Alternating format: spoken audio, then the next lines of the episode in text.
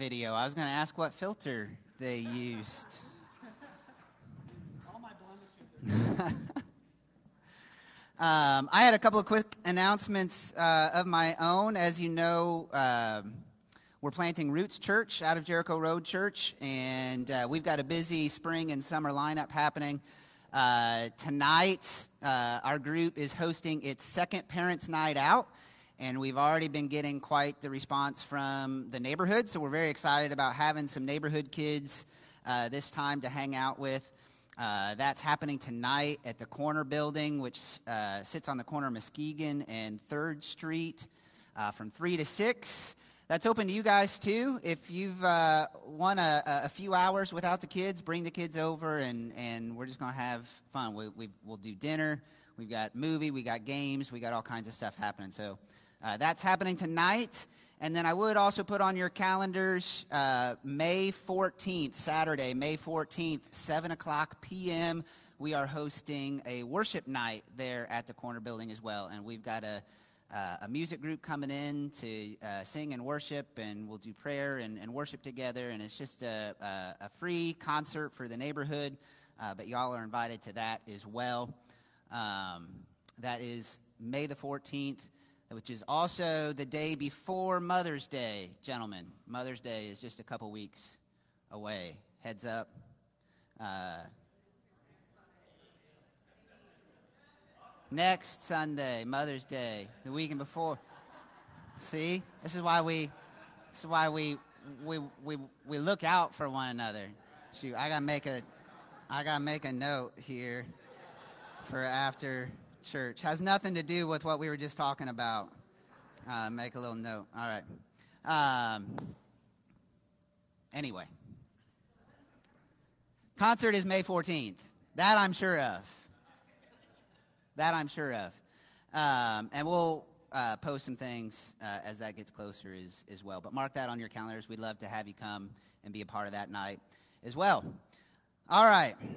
The message today at the request of several of you, I have my clock up here with me this morning.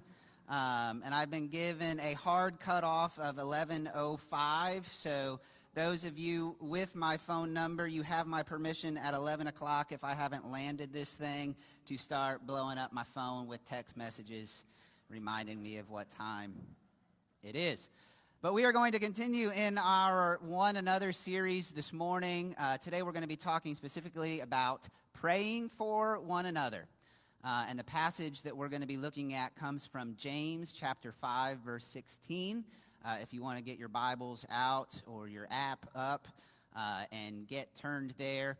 Uh, before we dive into it, though, I thought it would be good uh, because when we're when we're talking about a small passage like this, I like to read a little bit bigger chunk of the scripture. I think it's good to do that so you've got some context to go along with the verse that we're talking about. So I want to read the whole passage, which starts back at verse 13 and goes through verse 20. And if you're able, I'd love for you to stand as I read uh, God's word for us this morning. I am reading out of uh, the ESV version, if you were wondering. Uh, the reason for that is because we're doing this one another series, and the ESV uses the words one another uh, instead of each other or something else. And we pastors like our creativity, everything has to line up, so I had to use a translation that uses one another since we're in the one another series. Make sense? All right. Is anyone among you suffering? Let him pray. Is anyone cheerful? Let him sing praise. Is anyone among you sick?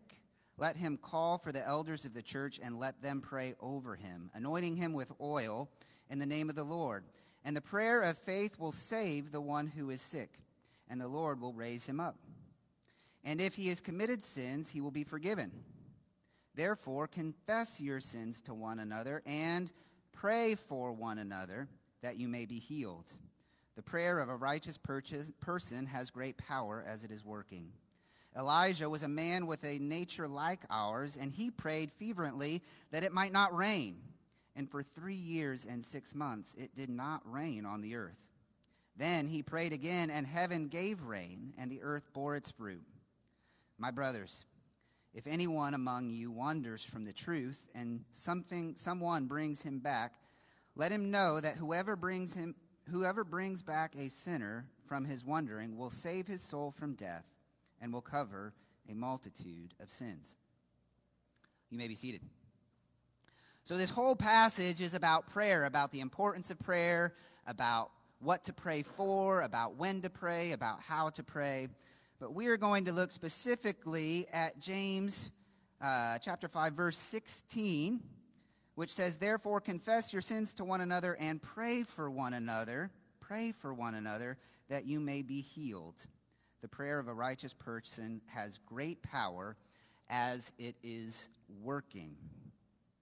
So we have this call to confess to one another, which we've already talked about. If you missed that message, go back onto our website. You can, you can listen to that one. Jim talked on confessing our sins to one another. But we're also called to pray for one another. Prayer is, uh, prayer is an amazing thing, right? I mean, prayer is, we have direct access to God through prayer we have direct access to, to the one responsible for the creation of the universe. We have direct access to the one responsible for the design of human beings, our body, our, our minds, the female mind. Like, how amazing of a structure is that? This guy designed it the intricacies of the universe, the stars and the rolling thunder and the sky and the storms and the mountains that we sung about this morning. God designed all those things, and we have direct access through prayer to talk to Him whenever we want to, to ask Him whatever we want to, to argue with Him over whatever we want to. Not only do we have permission, God desires for us to be doing that. He yearns for us to be doing that. Paul in Scripture talks about praying without ceasing. Brother Lawrence, uh, uh, an incredibly spiritual man and author of, uh, of a number of books, talks about being in the constant presence of God. And this guy's a monk, and it took him 15 years living in a monastery to get there. But he talks about being in the constant presence of God, and prayer is the way we do that. At the same time, if I've got a, a problem with my laptop, and I've got a Mac, and I try to call into customer service, when I finally do get someone on the phone, the person that I get is six levels beneath anybody who has the ability or the knowledge to actually answer my question or fix my problem but I've got direct access to God. And it's amazing. And in spite of that, though, I am convinced that prayer is one of our most underutilized forms of spiritual formation within the, within the church that we have. We just don't pray like we should. And there's all kinds of reasons for it.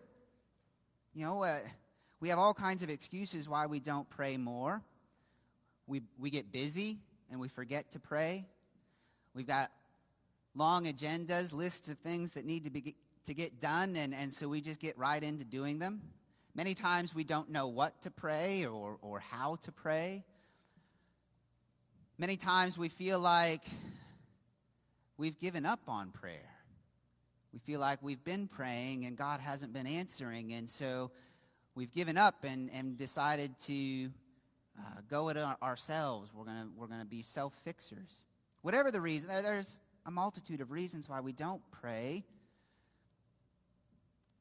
And it just, it blows my mind. And I, I'm pointing finger at myself this morning that when we really think about the blessing that prayer is in our life, why we don't spend more time in it, I get a little embarrassed of myself why we don't spend more time in prayer.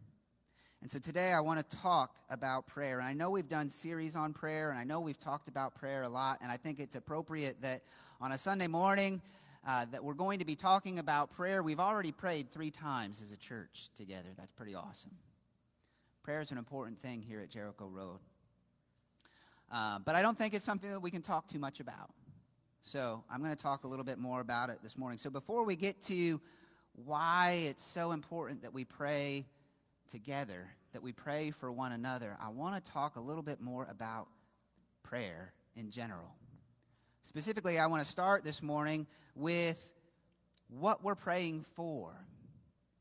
Are we praying for God's will or are we praying for our will? You see, prayer is all about God's heart. It's all about God's will. And it's all about God's provision for our best interest. It's all about God's heart. It's all about God's will. And it's all about God's provision. That's what prayer is about.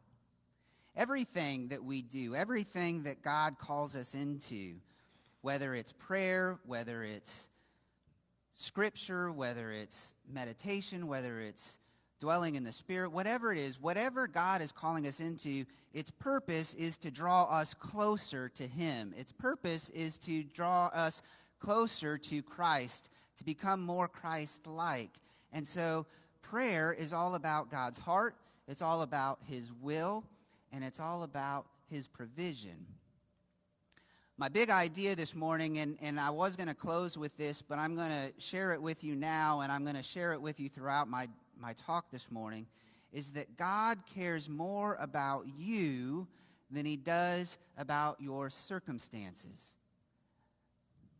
I'm going to say that again because it sounds a little funny. God cares more about you than he does about your circumstances. And that doesn't mean that God doesn't care about your circumstances. That doesn't mean that God doesn't care about the things that you're going through. But God cares more about you eternally, your heart, mind, body, soul, than he cares about the circumstances that you're going through. And that's an important perspective to have. God has an eternal perspective and he's thinking about us in eternal ways, and his plan is eternal. We tend to have much shorter perspectives. We, we tend to, our perspective tends to birth to, to death, is, is about as long as our perspectives tend to be. More often than not, our perspectives tend to be today or the next few hours, maybe the next week or month. But a lot of times our perspective, if we're honest, is, is just today, isn't it? Get me through today. But God cares more about us than he cares about our circumstances. So let's start with God's heart. Psalm chapter 37, verse 4 and 5 says, Delight yourself in the Lord, and he will give you the desires of your heart. Commit your way to the Lord, trust in him, and he will act.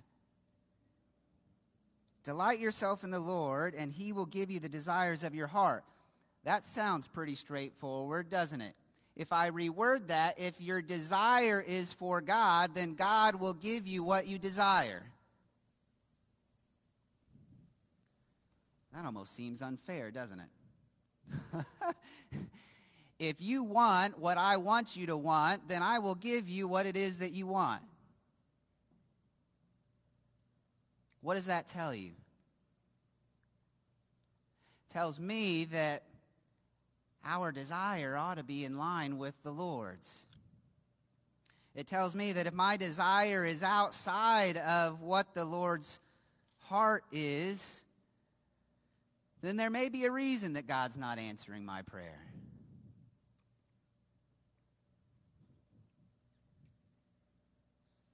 The prayer of a righteous person no, excuse me, I have the wrong, wrong verse. Commit your way to the Lord, trust in him, and he will act. When our desire is in line with God's desire, Scripture tells us that our God is a God of action. He'll answer our prayer. So when we pray, are we praying with God's heart or are we praying with our own?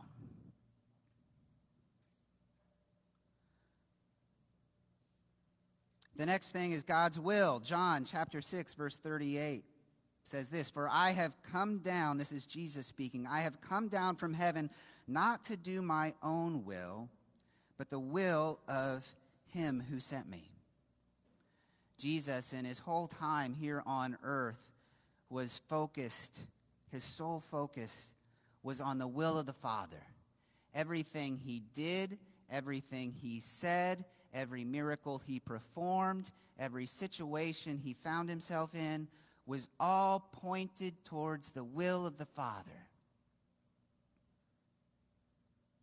Jesus was more concerned about his Father's will than he was about his own will. And if Jesus wasn't so focused on God's will, if he wasn't willing to step into the trenches, to dwell in the pits of despair, to be rejected, to go through pain and suffering because it was the Father's will, then the Father wouldn't have been able to use him. If we're not more focused on the will of God than we are on our own will, God won't be able to use us. In fact, Scripture tells us that we can't do anything apart from God. And so when we pray, whose will are we focused on? Are we focused on God's will? Are we focused on our own? Finally, God's provision. 1 John chapter 5 verses 14 and 15 says this, and this is the confidence that we have toward him, that if we ask anything according to his will, he hears us.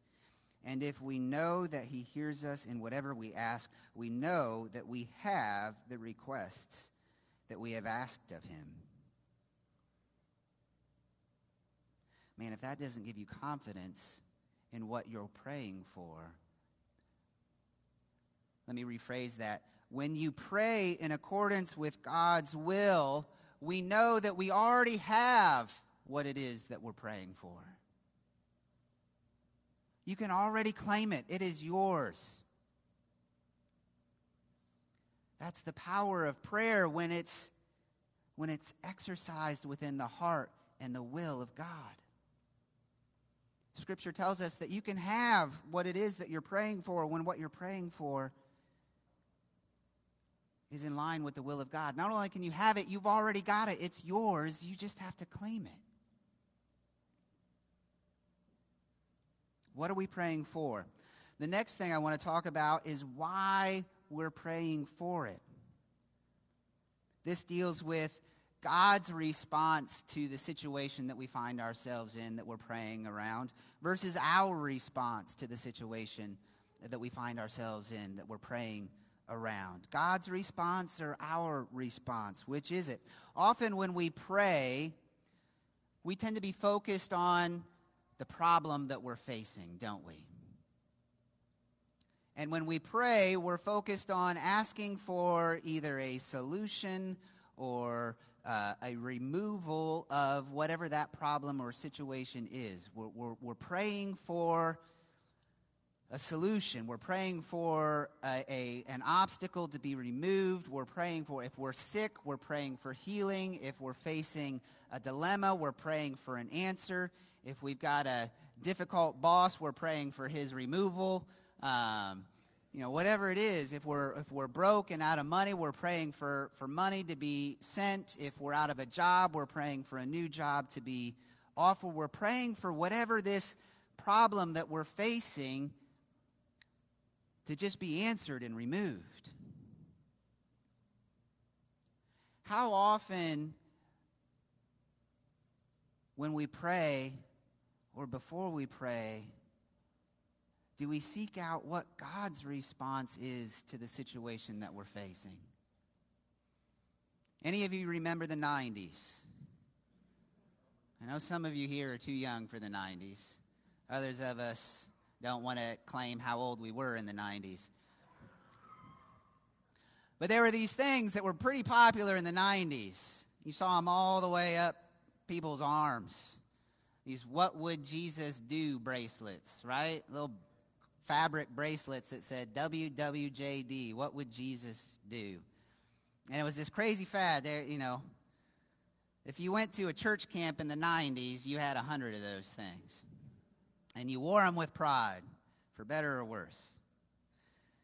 Because then you were caught smoking in the boys' bathroom with your What Would Jesus Do bracelets on.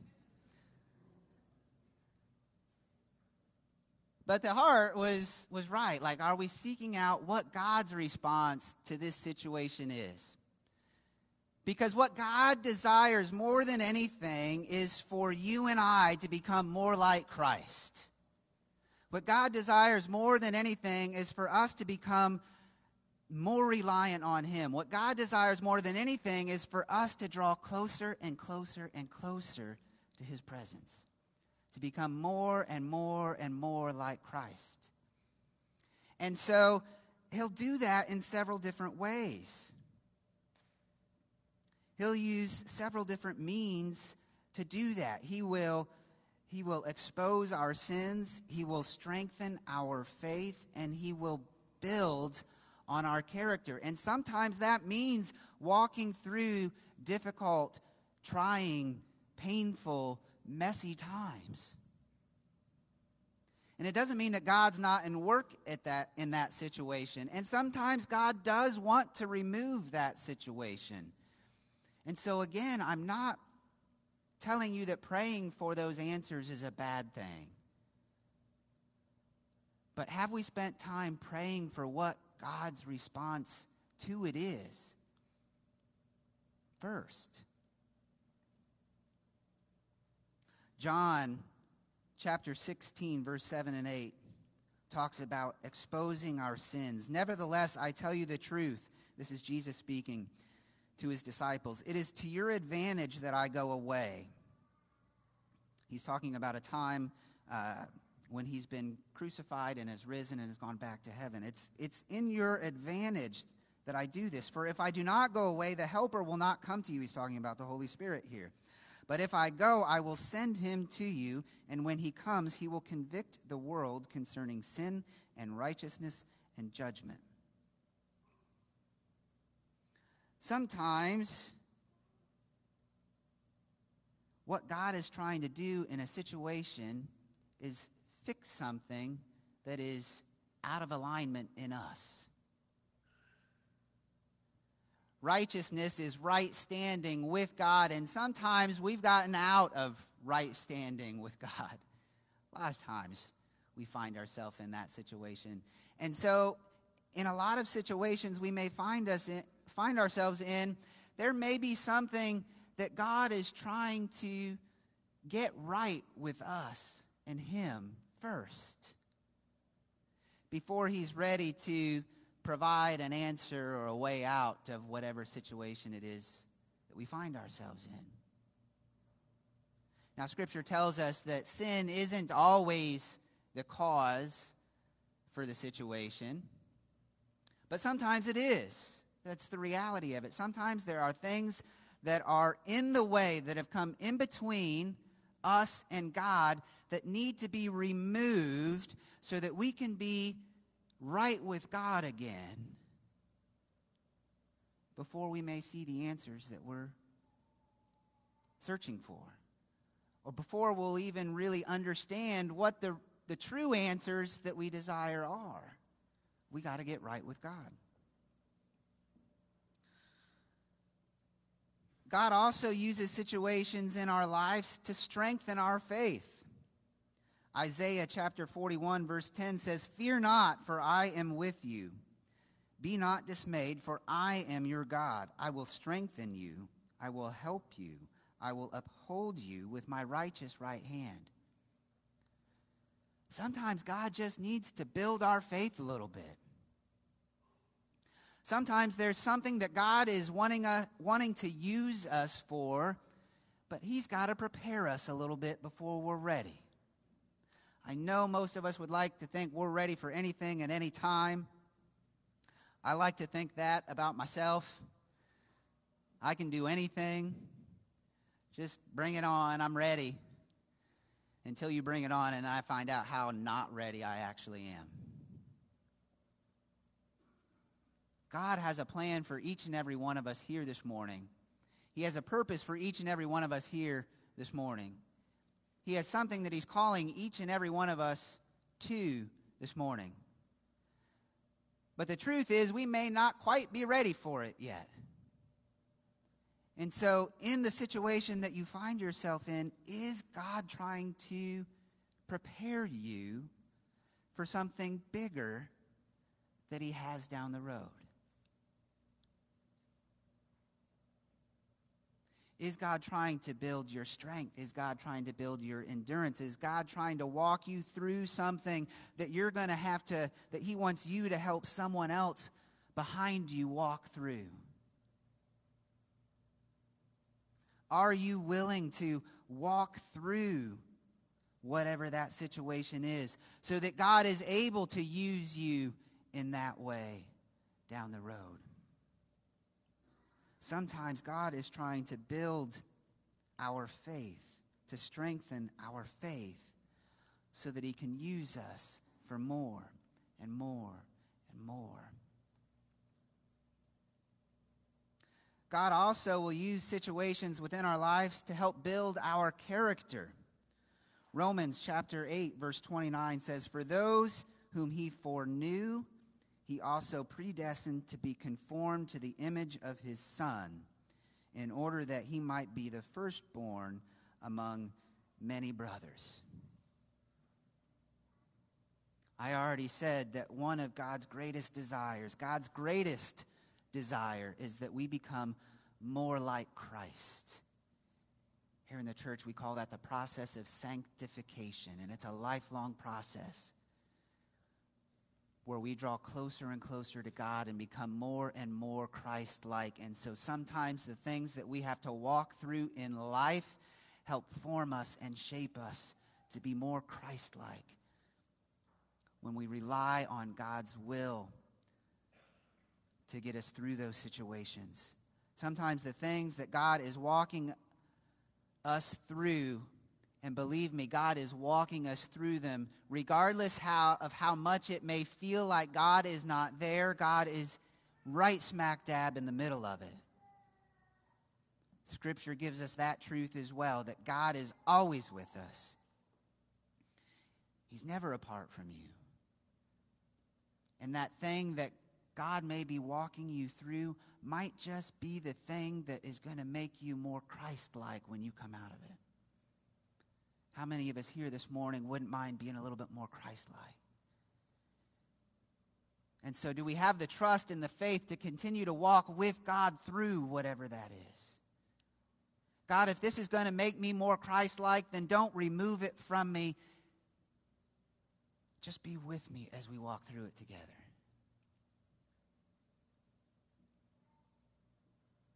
God cares more about you than he does about the circumstances that you find yourself in. Okay, we're supposed to talk about praying together. With six minutes left, we're going to do that.